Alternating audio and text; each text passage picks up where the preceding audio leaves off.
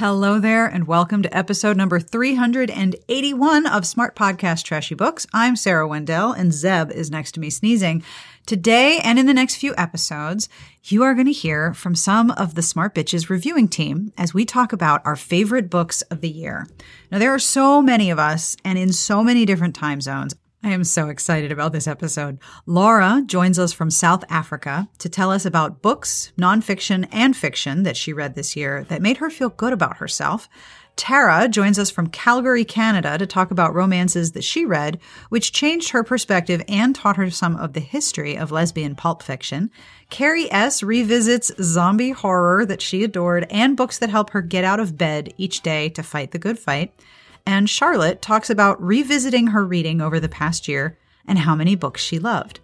I hope you enjoy this reading recap and that you will share with us your favorite books that you read in the past year too. Which book was your favorite? If you want to get in touch with us, you can email me at sbjpodcast@gmail.com, or you can leave a voicemail if you'd like to be part of a future episode. 1-201-371-3272 is our number. Tell us about a book you really liked in the past year. And as you'll hear me say during the episode, it doesn't have to be a book that was published in 2019. My theory is that any book that a reader hasn't read is a new book to them, regardless of publication date.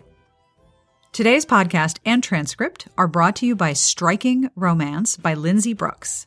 If you like bodice rippers bursting at the seams with real history, you will love this sexy historical romance based on the shirtwaist strike of 1909.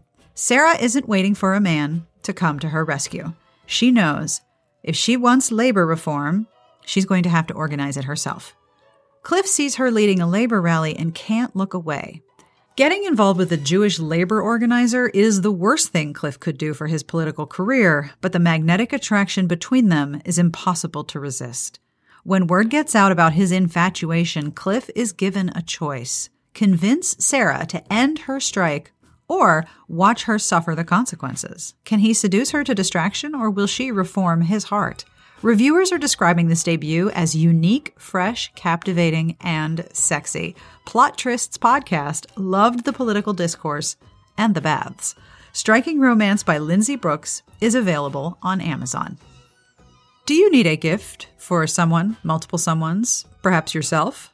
You can give them and yourself the gift of Audible membership. Now is the best time to do it with a special offer of 53% off your first 3 months. Right now, for a limited time, you can get 3 months of Audible for just $6.95 a month. That is more than half off the regular price. You can choose one audiobook and two Audible originals absolutely free. To redeem this offer, visit audible.com/trashybooks or text trashybooks to 500-500. I will never stop thinking that's cool. I know I have mentioned The AI Who Loved Me is available as an Audible original, and that Alyssa Cole was my guest talking about that story a week or so ago. I know I mentioned that, but trust me, this story alone is reason to take advantage of this offer. 3 months of Audible for $6.95 a month is a great gift for you, for other people, for everyone. Visit audible.com/trashybooks or text trashybooks to 500-500. That's audible.com/trashybooks or text trashybooks to 500-500. I want to extend a very special thank you to our Patreon community. I am able to record internationally and transcribe and all of the other parts of the next few episodes, and every episode really, because of the support of the Patreon community. So thank you guys so very much for supporting the show. I have a compliment this week, which is awesome. To Ann Catron, there are squirrels who set aside extra nuts each winter in case you'll need them because you're so incredible and they have all noticed. So enjoy. If you would like a compliment of your very own, or you'd like to join the Patreon community, please have a look at patreon.com/smartbitches. It would be wonderful to have you join us. Monthly pledges start at $1 a month, and each and every one is deeply, deeply appreciated. So thank you. At the end of the episode, I will have an absolutely ghastly joke. And in the show notes, I will have links to all of the books that we mentioned in this episode. Let's get to it. Here are our favorites of 2019.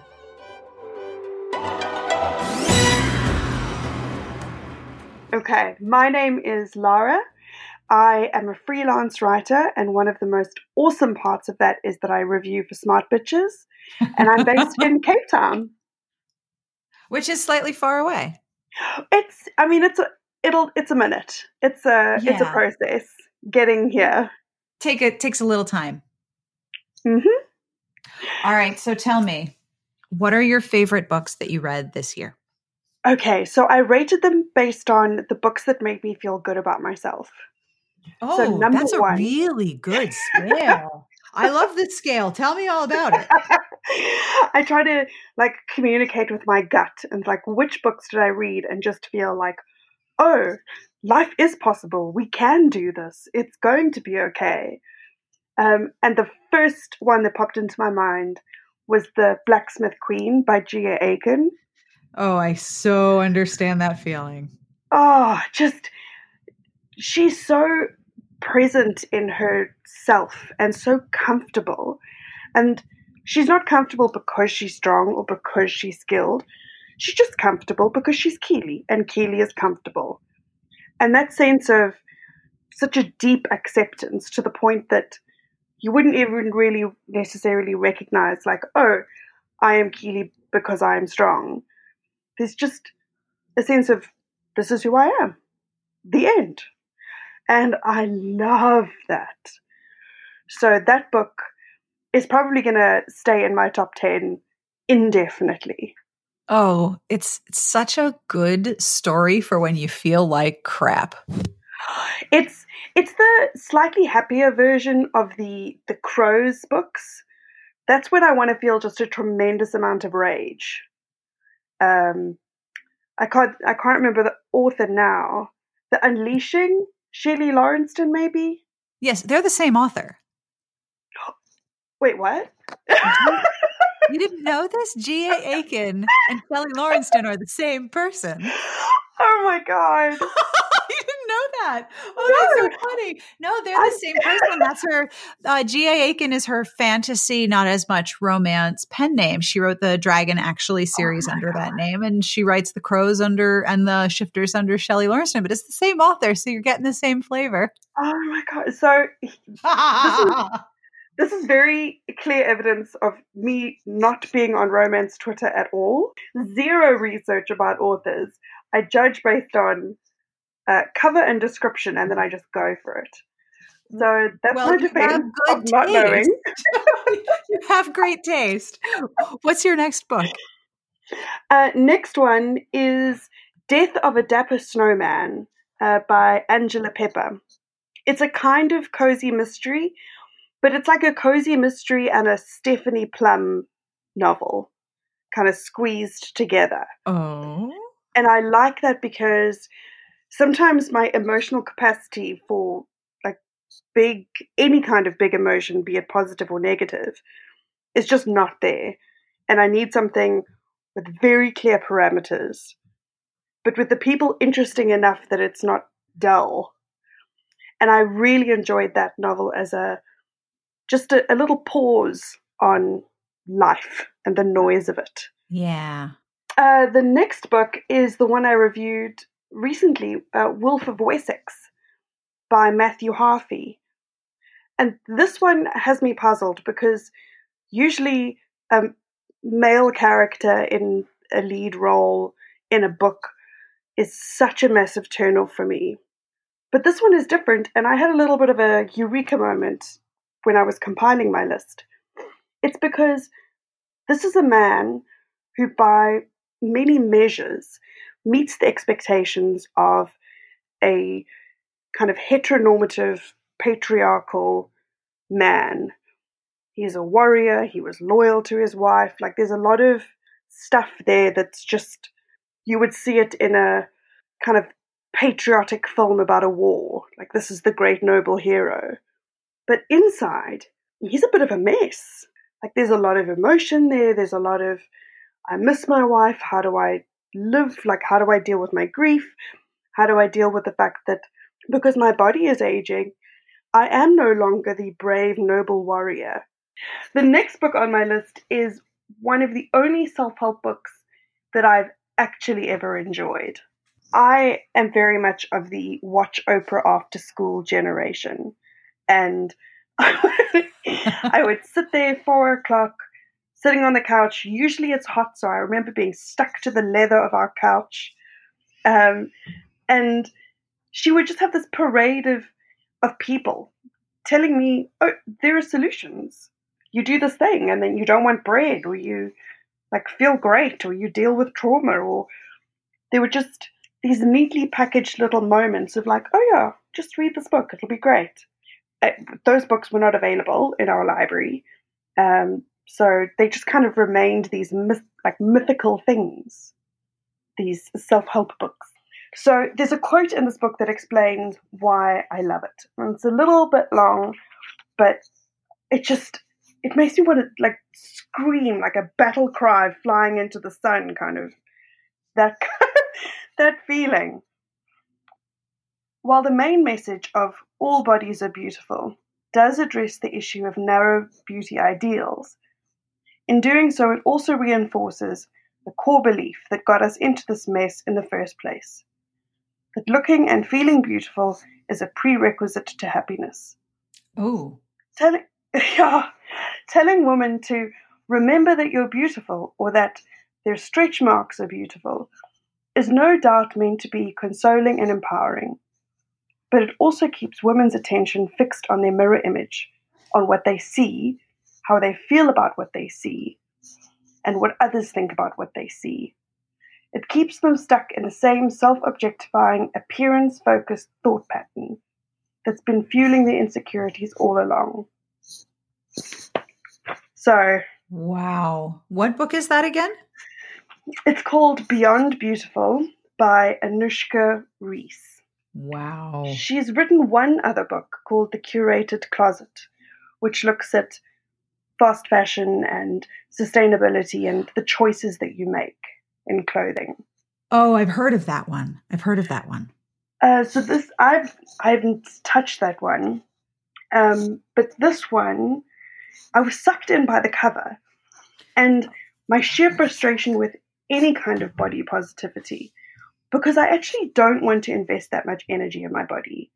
I want my sense of self to be like, my body is a vehicle for it. I don't want to have to think positive or negative thoughts. I don't want it to take up so much mental space. This book has really helped me understand body neutrality and the freedom of that.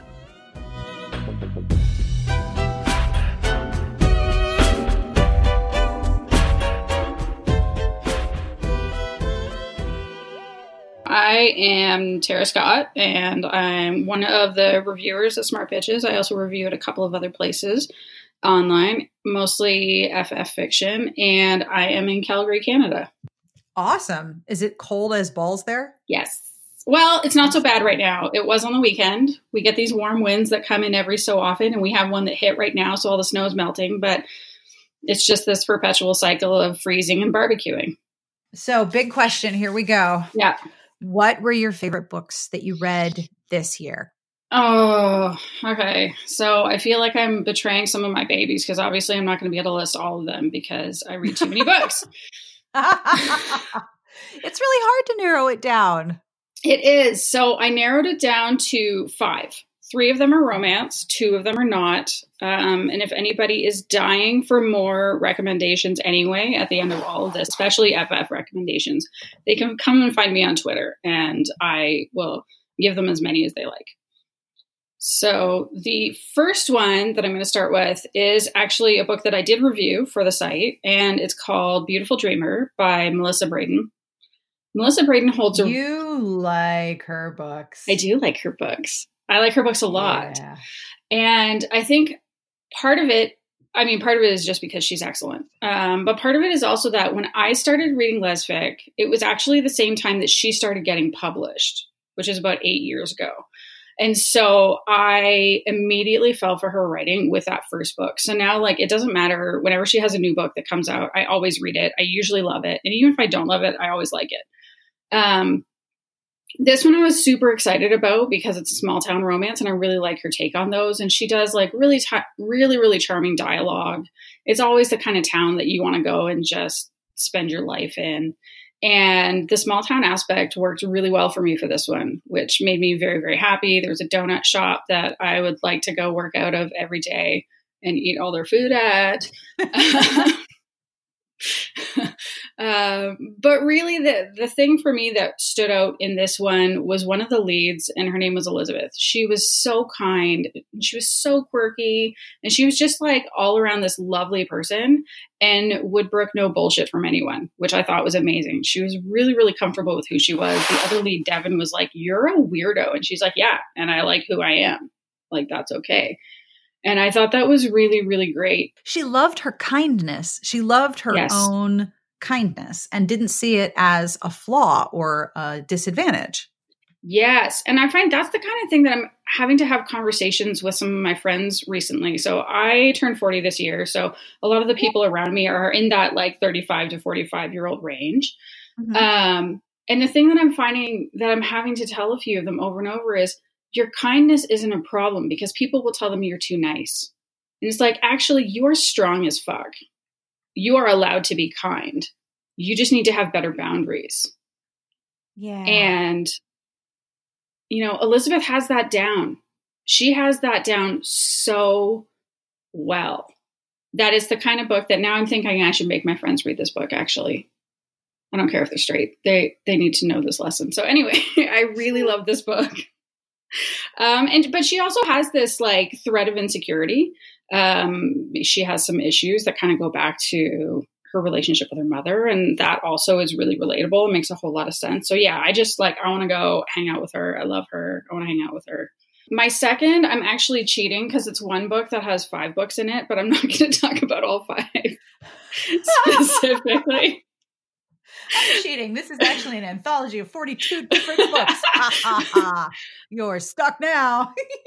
What can I say? It's a little bit, anybody who's listened to me on other podcasts will know that I have a tendency, or like a best of list, I have a tendency to like sneak other books in somehow. So this is how I've snuck extra books in. You're welcome. No, I do the same thing. The Washington Post was like, could you do 4 or 5? And I'm like, you're going to get 6 and you're going to like it. Yeah, right? Come on. People want this. And everybody wants to know the bonus. So always. So what is your 5-book, 1-book set? My 5-book, 1-book set is the Bebo Brinker Omnibus by Ann Bannon. So I had heard about these books kind of forever and finally got around to reading them this year because Ann Bannon actually came on my podcast. And these are lesbian pulps that were written in the 1950s and 60s.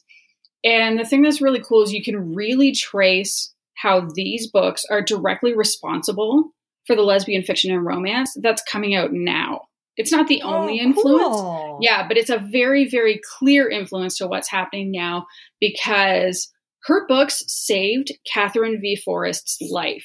Catherine V. Forrest wrote Curious Wine, which was basically the coming out book for a number of other lesbian authors. And, you know, Karen Callmaker loved her. Georgia Beers loved her. So she's kind of, Ann Bannon is one of these foremothers that if you want to know how we got to where we are right now, watch a lot of Xena and read these books. And you've pretty much covered the gamut. So I'm just saying, if you read a lesbian book that was published in the early 2000s and there was a really tall, dark-haired woman and a really short, blonde woman with long hair, there's a good chance it started out as Xena fanfic, which is fine in its own other thing. But Ann Bannon's first book, Odd Girl Out, interestingly enough, was the second best-selling paperback of 1957.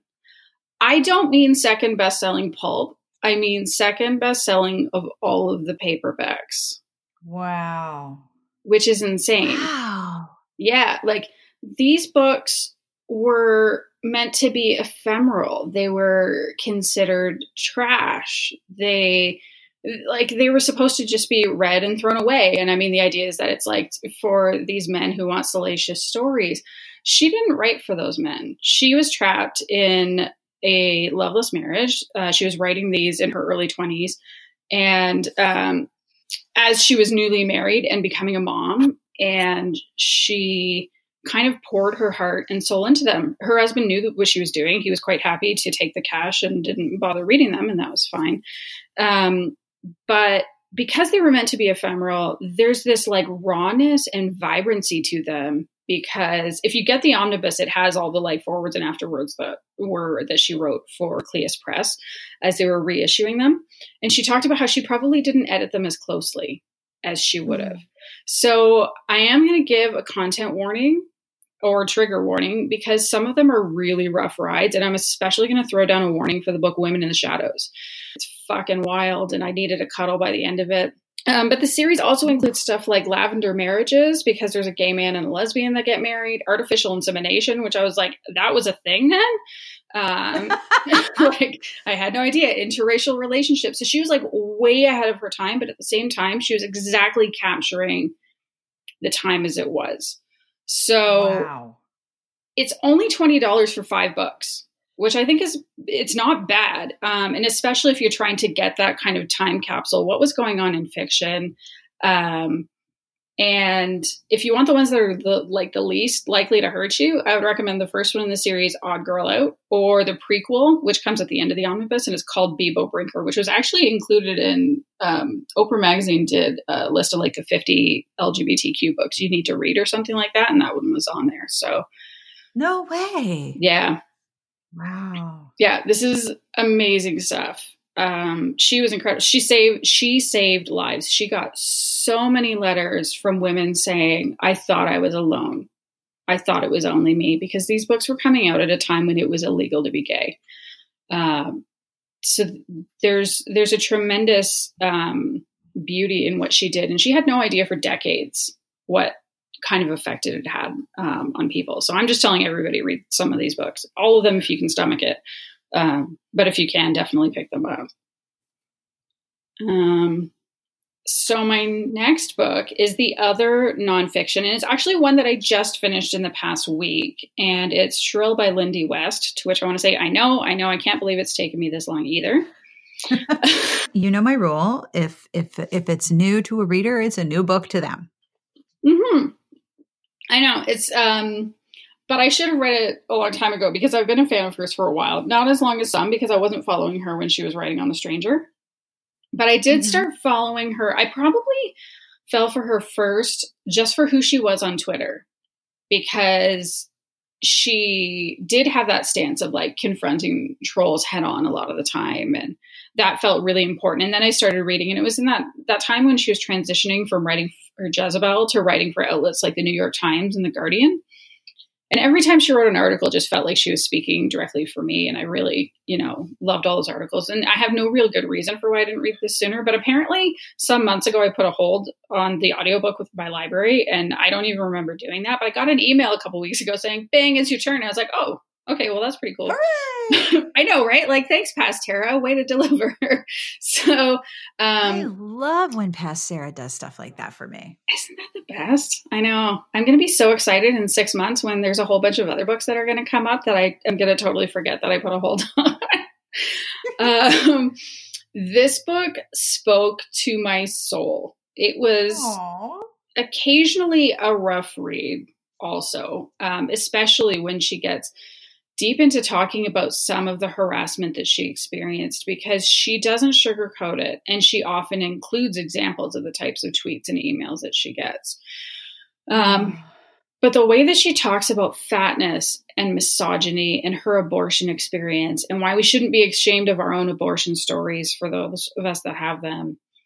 And there was one line that I hit in particular that just rang so true. I actually texted it to my husband, and she said, feminism is the long, slow realization that what you love hates you. Oh, shit. Right? Like, just let that one sit a tiny bit. Wow. How much media have you had to either give up or make your peace with because of that? Like, one movie that I've had to make my peace with, which I know is a fucking trash fire, is Seven Brides for Seven Brothers. Oh boy, yeah. Yeah, like that movie is just a problem. The only reason I've made my peace with it is because it was my favorite movie when I was 6, because of the time that I spent with my favorite grandmother. And even that, I know, is almost not even an excuse enough, but I have made a conscious choice. But there's so much media I've had to give up because it's true, because it's coming from creators that don't care about me, that stand for things. No, I mean, not that any of them care about me. Like, let's be honest, I don't know any of these people that are creating content. That's fine. But that like actively hate women. And think they can hide it, but can't, or just don't bother. Yeah. That makes me think of two things. One, when we are writing on Smart Bitches, I think all of us genuinely care about the community that we're writing for. Mm-hmm. Like, I want people who come to the site to find books that are going to make them happy. And I don't care if they like something very different from what I like. I want people to find books that will make them happy. But I look at romance as a genre and I see ways that it both loves and embraces women and ways that it compresses and denigrates women at the same time, which is terribly painful. Yeah. Even that hurts. It's true. I am afraid to go back and reread the romances that I was reading in high school or that my mom was reading, because I don't know what's going to hold up and what's not. And there are some that are going to hurt a whole lot if they don't hold up. Yep. So I'm just not going to. Oh, yeah. Oh, yeah. I pretty much stay in the FF pool most of the time these days. I'll occasionally like dip a toe out somewhere else. And so I'm usually mostly fine, except FF fiction, especially if you look at that like little walled garden where Bold Strokes Books and Bella Books and Ilva Publishing and like those indie lesbian publishers live, has a bit of a biphobia problem, which sucks when you're a bisexual person who's reading the books. And so it's been getting better. It's actually, I feel like it's getting a lot better, although there's still a ways to go.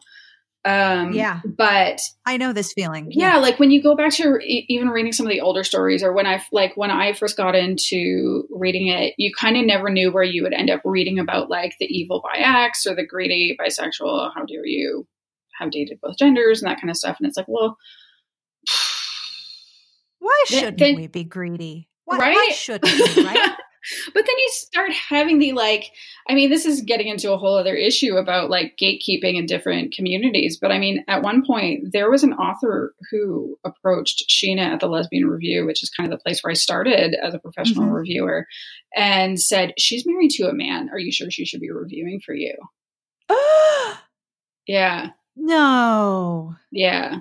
And the troublesome peens, I swear. I know. It's like the way it gets in the way when I'm trying to type out reviews is awful. It's like a giant inflatable. It just gets in the way of everything. I know. It's like one of those. Like, I know how to read. I have my own brain. I actually have 2 degrees in literature. Like, I think I'm equipped to write these, but it was just that like this person had a block there that I only write for lesbians and I am a lesbian and nobody else. This person goes down into, I know who it is and I'm not going to name names, but they are also like a TERF. So the biphobia and being a TERF seems to go hand in hand. We got way the hell off track. Do you want more books?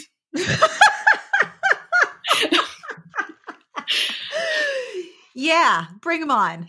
Okay. Screw the biphobic TERFs. Let's talk about books. Right? The next one is Anyone But You by Chelsea M. Cameron, which is a really lovely, super fluffy enemies to lovers romance between a CrossFit instructor and a yoga studio owner.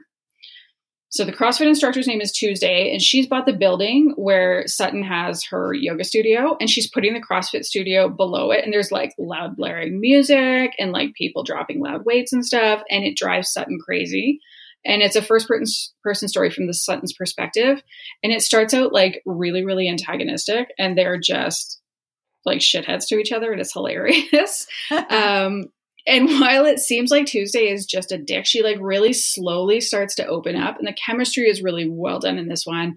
And it's really interesting to see. I don't think Sutton changes very much in this book, to be honest. It's been a while since I read it, and I didn't have time to reread it. But Sutton doesn't change a whole lot, but everything is told from her perspective. So we're seeing this massive shift in character arc for somebody else all through her eyes. And I thought that was really well done. And it was a really interesting way to do that. The other thing that I loved about this book, which I also actually love about several of Chelsea Cameron's books, is that there is no angst. Like, there's a ton of antagonism, but there is no angst. And I love that her books dependably are ones that I can reach for when things are rough, because they're just like the fluffiest, loveliest. I always end up falling in love with the characters. They're so much fun. So yeah, if you just want like a really fun one, that's a really, really fun one. And last, I saved my very favorite of the year, which is also actually the very first book I read this year, which is the first time that's ever happened to me. So I have been excited about this book since January. So if you follow me on Twitter, you've probably seen me gush about this one a whole bunch of times, because I'm not subtle. So this one is called Thorn, and it's by Anna Burke. And this is a lesbian retelling of Beauty and the Beast. I have been dying for an FF fairy tale retelling that actually feels like a fairy tale. And Anna Burke totally delivered on this one. But I'm going to warn you, while it feels like a fairy tale, it feels like one of those like old original dark ones. And there's like no dancing teacups or anything like that anywhere in this book. So I think she does a really beautiful job of maintaining the spirit of the original story, but she also presents something entirely new with this one. So the writing is gorgeous. Like, I just kept putting my Kindle down and walking away because I just had to like savor the way I love when that it had happens. Been written. Like, it was just, it was so beautiful. And I was highlighting just like passage after passage after passage. I was like, I need to remember this. And then it was like, oh great, I highlighted the whole goddamn book. Nice job. Well, that's useful, right? High fives. But at the same time, I felt like the structure to this one was also interesting and worked really well. So the book is mostly told in the first person from the perspective of Rowan, who is like the Belle stand-in. So I'm just going to use the names from the Disney Beauty and the Beast, because that's really the only true one to me anyway, as somebody who was in grade school when that movie came out. So Rowan is the Belle character. The book is mostly told in the first person from her perspective. So we get to kind of see and feel everything that she experiences, and that real almost like fish out of water thing going on, because she goes from living in this like little cottage with her family to this like old ass castle where everything is frozen around her. It feels very much like Calgary. No, that's not true. It feels nothing like Calgary. But like, it's just perpetual winter there. And there's the huntress, who is the beast. But you know, is a human woman. So like, isn't turned into, thank God, because that would have made the sex scenes real weird. And she's surrounded by like wolves, and she has this polar bear that she rides around, and it's all very, like almost primal. I'm not even sure the right way to put that. But at the end of most of the chapters, we get a short scene from the perspective of the huntress, and it's told in the third person. So it adds this whole other dimension to everything that's going on, because we do get to see the huntress's inner landscape, but it's just in smaller pieces to what we get from Rowan. And it works so well. Like, I can't get over Anna Burke. She has two books out so far. The first one was Compass Rose, which is this like sci-fi, like climate fiction, dystopian, also fantastic, fun ride. And then she wrote this. Her next one, which I'm super excited about, is like a lesbian retelling of the Robin Hood thing. She's just kind of like writing all sorts of fun adventure stuff. And yeah, I cannot recommend this book enough. It's so freaking good.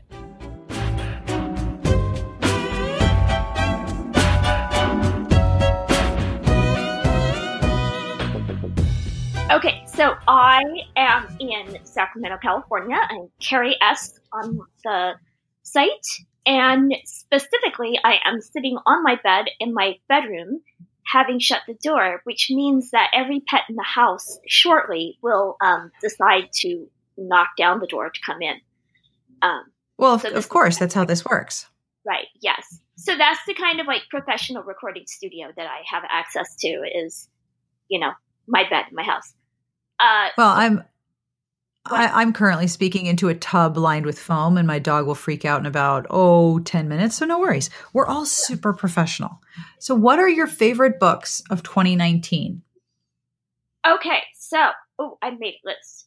Hands down, my favorite book this year was The Hollow Kingdom by Kira Jane Buxton. And I found that this year I was very specific about the kind of book that I wanted, and it didn't matter what genre it was in, but I wanted it to have some sort of message of hope. And even the tone could be different. Some were kind of cynical and some weren't, but the idea had to be that, the good fight is worth fighting, by golly. And The Hollow Kingdom, it is revealed as the story progresses that there has been an apocalyptic event, and a domesticated crow, and a dog have to travel down I-5 from Seattle. And they go on a mission to rescue animals that are trapped in houses. And the voice of the crow is so profane and so funny, and he loves humanity so much. And the fact that all of his experience with humanity is with humanity that maybe we wouldn't always value very much. He just, he can't believe that humans invented Hot Pockets. This is the most amazing thing. And we even invented a machine that can heat Hot Pockets. He's so excited about this.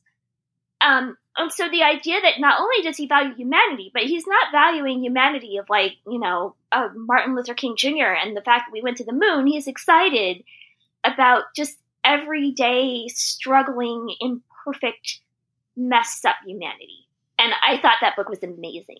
That's my number one pick for sure. There have been a number of people talking about how much they were surprised at the degree to which they enjoyed reading this book. Yeah, it was affecting on so many levels. It was this incredibly emotional experience. I cry, when they say, you laugh, you'll cry. Well, I did, all of those things. And I frequently did them simultaneously. And it was also a book, which is pretty rare for me now, where things happened, where I would actually kind of shriek. And not because they were scary, but because they were affecting. You know what I mean? I was immersed in that book. And even though some really awful things happened, hence all the crying, I also came away with it feeling hopeful and happy and, okay, maybe I will get out of bed tomorrow. It's been a hard year for me personally, so I was very selective about what I read. And basically what I was trying to read is things that say, is it worth getting out of bed tomorrow? Yeah, there's a machine that can heat Hot Pockets in 30 seconds. Why would you not be excited about life? Why would you not value humanity and want to get up and fight the good fight? In terms of romance, I have to say that I was really picky about romance this year. I was kind of at the end of every romance book, I'd be I give them a year. But even, I know, I was the Ebenezer Scrooge of romance this year. But even given that, there were some standouts that I really enjoyed. And one was Get a Life, Chloe Brown by Talia Hibbert. I really liked the representation of somebody with chronic pain, and I crave her lemur pajamas. And I, as somebody who struggled with chronic pain this year, I felt not just represented, but a lot of the internal ableism things that I am working on, I could see her doing things like she takes her pain medication, some of which is opioids, without any shame or any embarrassment. That's what the doctor has prescribed for her. That is part of her plan. And so she, you know, that's what she does. And I just felt really affirmed by that. I actually yesterday finished the graphic novel Mooncakes and had a similar experience when a character takes out her hearing aid to talk on the phone, which I had never seen. And I was so excited because I take out my hearing aid to talk on the phone. And the audiologist is always like, just hold the phone over the microphone. And no, you know what? That doesn't work. And so, like, my son and I both read that novel this year and we loved it. I loved it for many reasons, but I was like thrilled. Like, there's a picture of her on the phone. She's got the hearing aid in her hand. And I'm like, I've never seen that before. And I do that all the time. I'm walking around waving this hearing aid around with the phone up to my ear. So yes. And also, like, both Mooncakes and Get a Life, Chloe Brown were diverse, you know, fun romances. They're very different from each other. And then I have two historicals. They were Raisin and the Beast by Sarah McLean and The Wallflower Wager by Tessa Dare. And, you know, like, both of them kind of tonally had some kind of weird flaws, but they had some really great funny situations and heroines that I very much admired. They were both, like, very heroine heavy, I have to say. Like, I don't even remember who the heroes were in those books. Broody guys. But I really love the heroines. And the heroines, again, they're, even though they're both historicals, they're tonally very different. And the characters are very different, but they have kind of a common thread of just being very comfortable with who they are in the world, and a world that often doesn't accept them. And funny also. Very, very funny. I recommend Wallflower Wager for the scene where the goat has a baby goat. It's like 3 pages, but it's worth the price of the book. Yeah. Are there any other ones you want to mention? Well, I have a bonus, which is that last year Grady Hendrix published We Sold Our Souls, but this year it's out in paperback. So I'm like, well, I can announce it as new because it's new in paperback. Sure. Well, I mean, my rule is if a person hasn't read it, it's a new book to them. So maybe someone hasn't read that yet. Okay. Well, you know, someone hasn't read it and they should read it right away.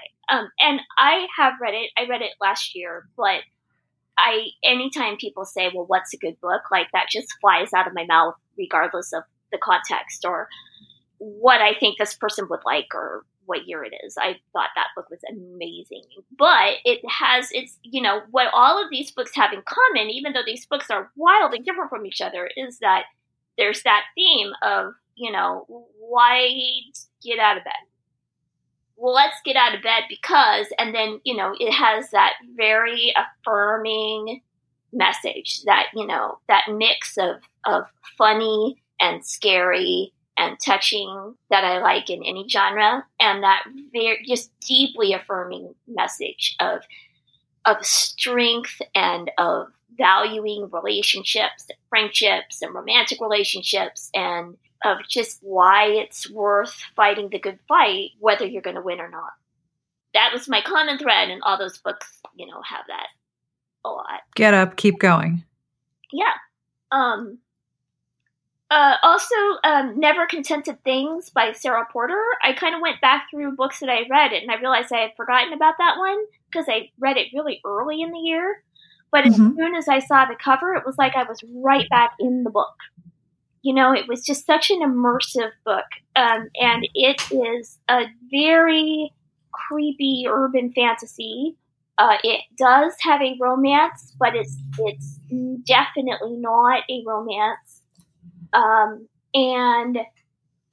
It's not, doesn't have very much of the humor that I have in the other stuff. It's pretty dark stuff, but, I would recommend it to people who have grown up knowing that the Fae are not, Tinkerbell, or more to the point that Tinkerbell straight up tried to murder a bunch of people in the original novel. You know what I mean? Like, if you are able to associate the Fae with horror, then this is kind of going to be your jam. And again, at the end of the day, right? It's like, oh, should we get up now? Okay, I guess we will. You know what I mean? So, yeah. Yep.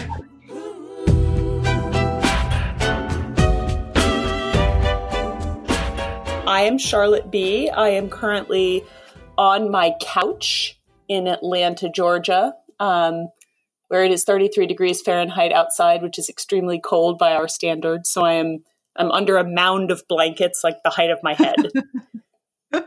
I went to college in Columbia, South Carolina, and 32 degrees was cause for some panic.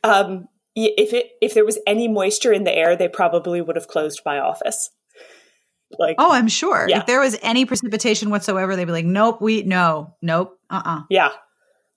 And there'd be no milk or beer or cereal or bread in the grocery store. Oh, my mother already called me to make sure I had milk because it was getting below freezing last night. Oh, I miss that. Yeah. So I am curious, what were your favorite books that you read this year?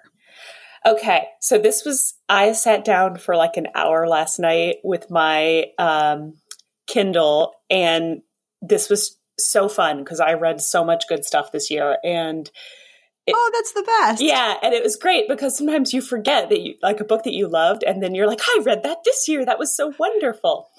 It's like when your phone app serves you a picture that you don't remember and you're like, oh, I remember that. It was wonderful. You get that same feeling. Yes, exactly. Exactly. Okay. So these were my, and they are so different than each other, these books, but it was that kind of year.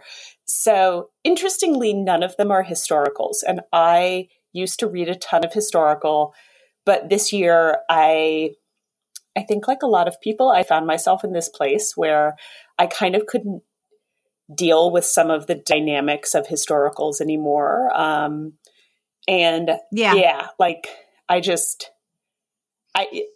went a lot into like kind of the fantasy sci-fi space, and then also into contemporary, which is rare for me actually. Oh, yeah.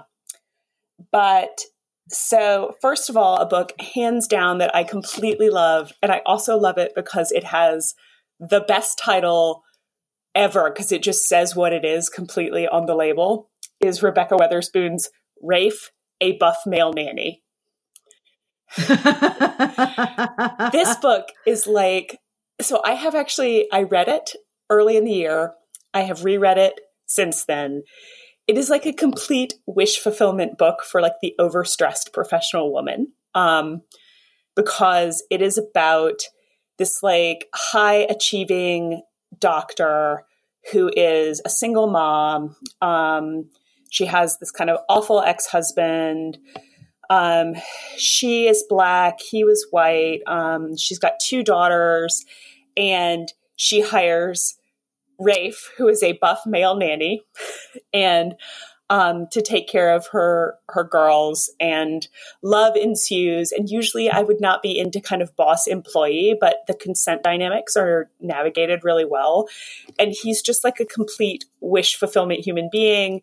And she's like this really hardworking, smart, but like super overstressed, high achieving single mom with these like adorable, but very realistically portrayed daughters and this awesome group of girlfriends.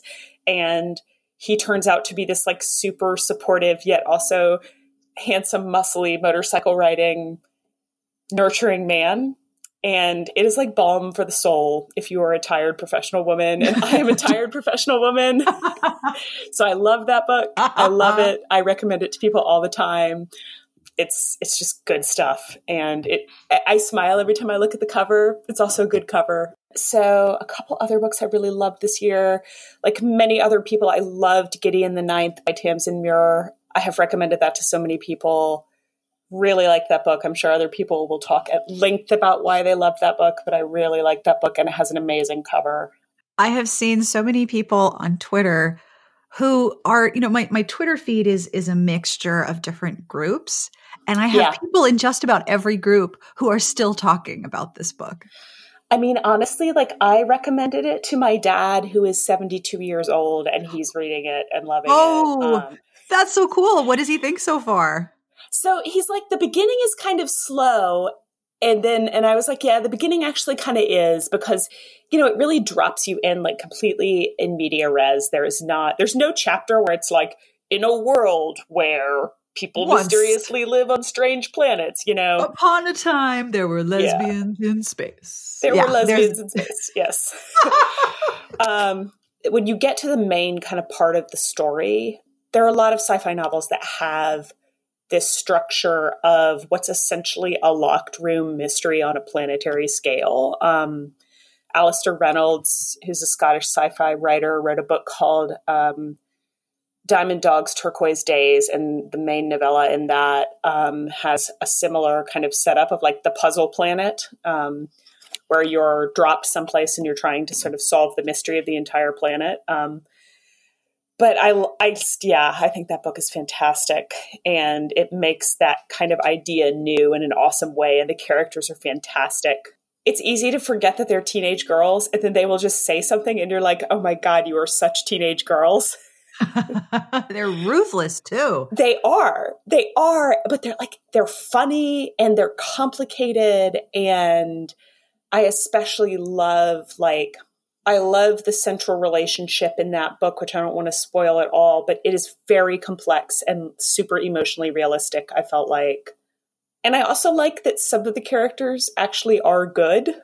Some of the people in there, because I kept waiting for them to turn out to be secretly evil, and they weren't. And I was like, okay, I actually appreciate that, because the person who seems to be good being secretly evil is actually what you start to expect. So, yeah, I love that book. So good. So good. I love that it's the kind of book that hangs out in your brain. Yes.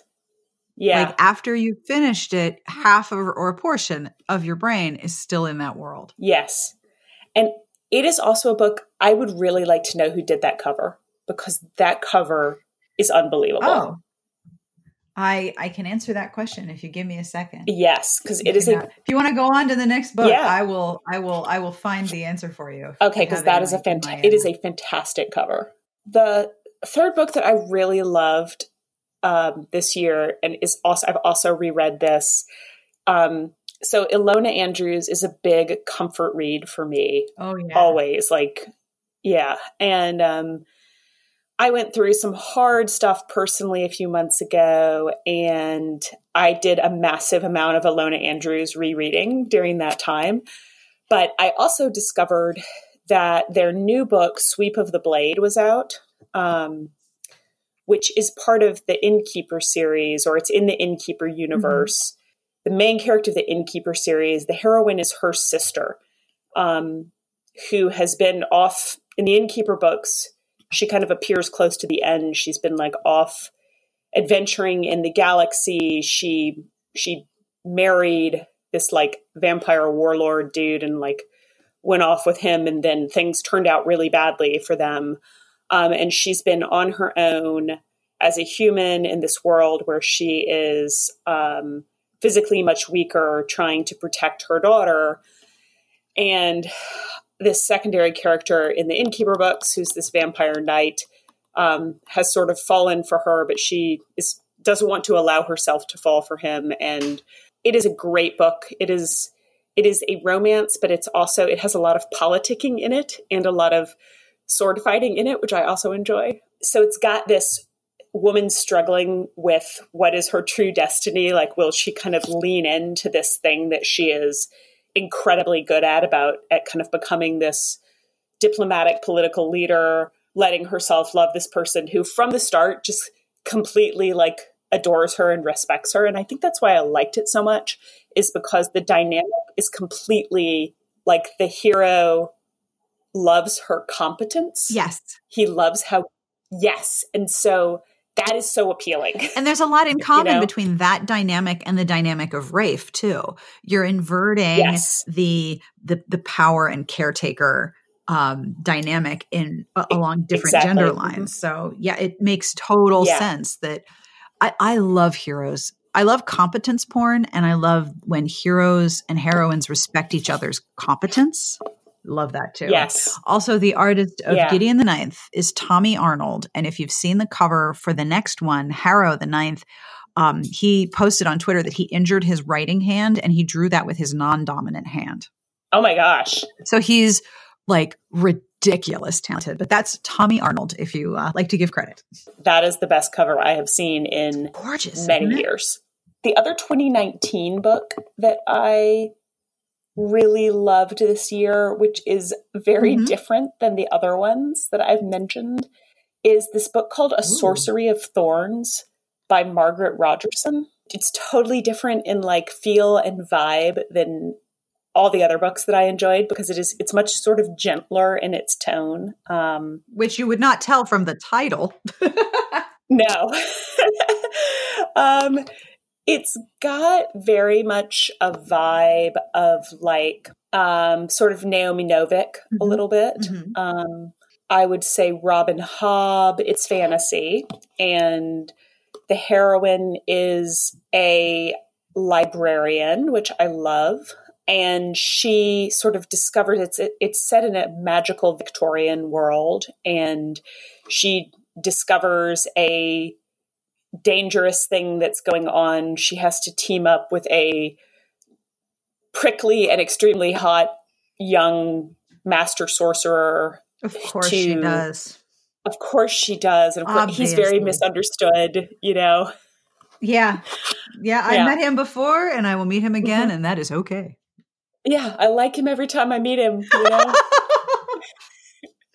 He's got floppy hair. They always have floppy hair. Always. But that's, yeah. It was tropey, but I enjoyed it. And Victorian settings are less common and I like them. So this is not a romance at all, but this book stuck with me so strongly all year. And it's really excellent. It's 2018. It's actually a novella and it's called The Black God's Drums. And it is by a writer named P. DeJelly Clark. It is very inexpensive or free online. There's a lot of great free science fiction around right now. It is excellent. It is steampunk alternate history in a world where basically the Civil War, U.S. Civil War, ended in an armistice that is partially overseen by an extremely powerful and independent Haiti as a dominant regional power. It involves airships. It involves lady pirates or lady airship captains. Somebody right now listening to this just jumped up and went to go buy it. Oh, there's more. It's set in New Orleans. Okay, yep, sold, gone. The focus feels very small and personal when it starts. Like it's sort of a little girl running around the streets, stealing stuff, making trouble. And then it broadens out to this epic scale involving kind of gods and magic and saving the world from an insurgent former Confederacy, all in the span of like a very, you know, maybe 50 pages. It's fantastic, really good. And because it's short, you can sit down and read this like very satisfying and completely realized world in like an hour. So good. I've recommended that to a ton of people too. And it's like the best thing when you recommend a book to someone and they read it and they're like, I loved that. What else can you recommend? And I'm like, oh, let's begin. That's the very most favorite part of my whole entire job is when someone says, oh my God, you recommended this book and it was perfect and it was what I needed. And that is the most favorite, most gratifying, most joyful part of my job. Like that's quite literally what I do and keeps me going every day. So I'm so glad you got that feeling. It is the loveliest feeling. It really is. It's like books are magic, you know, and it feels like you share someone else magic. The magic. Yes, you shared the magic. And that brings us to the end of our first of three, possibly four episodes with the Smart Bitches reviewing team as we look back at 2019 and the books that we read that rocked our world. I would love to hear from you. You can email me at sbjpodcast@gmail.com, or you can leave a voicemail at 1-201-371-3272. I want to thank Carrie and Tara and Laura and Charlotte for taking time to talk to me. Next week, there'll be more writers talking about more books because that's how we roll here. And I don't know about you, but I love hearing other people talk about books that they loved reading, especially when it means that I'm going to go then reserve those at the library, buy them, and add them to my list, right? Because that's how this works. Thank you again to our Patreon community whose support enables me to have the software and the technology to do international recording and connect me with the writers around the world. Thank you so much for supporting the show. If you would like to join our community, have a look at patreon.com/smartbitches. It would be wonderful to have you join us. I know that you know what the music is, but I'm going to tell you anyway, because it's time. It is time for my favorite holiday album. This is Adeste Fiddles from Deviations Project. I feature it every year. And this is the Dance of the Sugar Plum Fairy, originally composed by Tchaikovsky. You can find this album wherever you buy your funky music. And if you're like me, it's really exciting when you get to play it. And sometimes I play it in July because, well, it's awesome. Coming up on Smart Bitches this week, we have reviews, we have a new gift guide, and the first of our 2 monthly What You're Reading posts, where we tell you what we're reading, and you tell us what you're reading, and then again, we're all going to go find more books. It's going to be great. We always have Help a Bitch Out on Tuesday. We have books on sale every day. I hope you will stop by the site and hang out with us. I will, of course, have links to every book we mentioned. It will be quite a list. So if you go to the show notes at smartbitchestrashybooks.com/podcast, you can find the titles we mentioned if you missed one because you're driving or dyeing wool or cleaning or doing something equally dope. Wait, I got an email from somebody. What are they doing? Jewelry making. That's so cool. Hello to you. I hope it's sparkly. Now, of course, I end with a bad joke. This joke was sent in by a listener because you are all marvelous. This is from Kim, and it's adorable. And I kind of want to change the name of my dog so that when I'm trying to get him to come up the stairs, I can use this joke. What French cheese is best for coaxing bears out of trees? Give up? What French cheese is the best for coaxing bears out of trees? Camembert. Come on, bear. Come on, bear. I want to change Buzz's name to Bear so I can tell him to come up the stairs. Come on, Bear. I wish for cheese. Get up here. Thank you, Kim, for that terrible joke. Thank you again to Carrie and Laura and Tara and Charlotte and to all of you for listening. We wish you the very best of reading, and we will see you back here next week. Smart Podcast Trashy Books is part of the Frolic Podcasting Network. If you would like to find more outstanding podcasts to try, visit frolic.media/podcasts.